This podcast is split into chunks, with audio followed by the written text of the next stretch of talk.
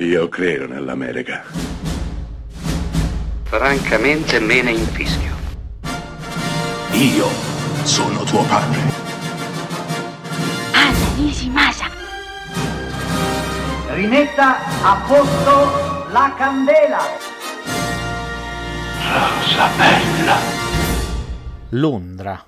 Un gruppo ben assortito di malviventi organizza un piano per rubare una collezione di diamanti dal valore inestimabile. Tra questi, ovviamente, spicca la bellissima, affascinante Wanda, che farà il doppio gioco per impossessarsi dell'intera collezione. Il piano di Wanda, apparentemente perfetto, ha però un intoppo, sì perché farà capolino l'amore per un uomo insospettabile, il paludato, molto borghese Arthur Leach, avvocato. È quella che vi ho appena raccontato, è la trama di Un pesce di nome Wanda, film del 1988 diretto da Charles Crichton, con John Cleese, Jamie Lee Curtis, Kevin Klein e Michael Pellin.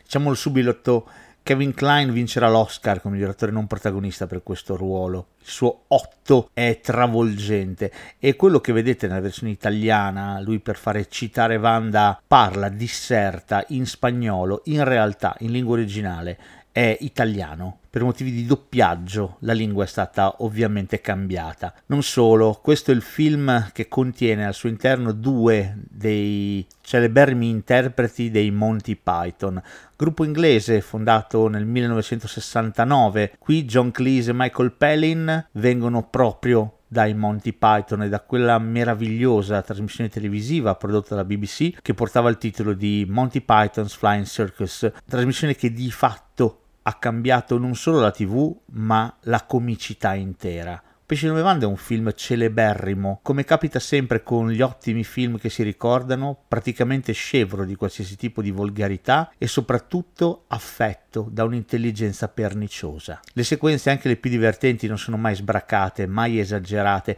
ma sempre in punta di fioretto per far divertire lo spettatore e capaci di fermarsi un attimo prima di diventare eccessive. Un pesce nove manda è questo, è una storia d'amore tra due tipi assolutamente diversi tra loro, una ladra e un avvocato, e in mezzo ci sono dei diamanti, dei pesci in un acquario, un uomo che balbetta, due criminali, di cui uno particolarmente levantino e capace di andare in bestia nel momento in cui qualcuno gli dà dello stupido. Una cara buona vecchia commedia inglese come pochi ormai se ne fanno, un gioiellino di comicità e di intelligenza, baciato da un passaparola che alla fine degli anni Ottanta lo rese un film imprescindibile.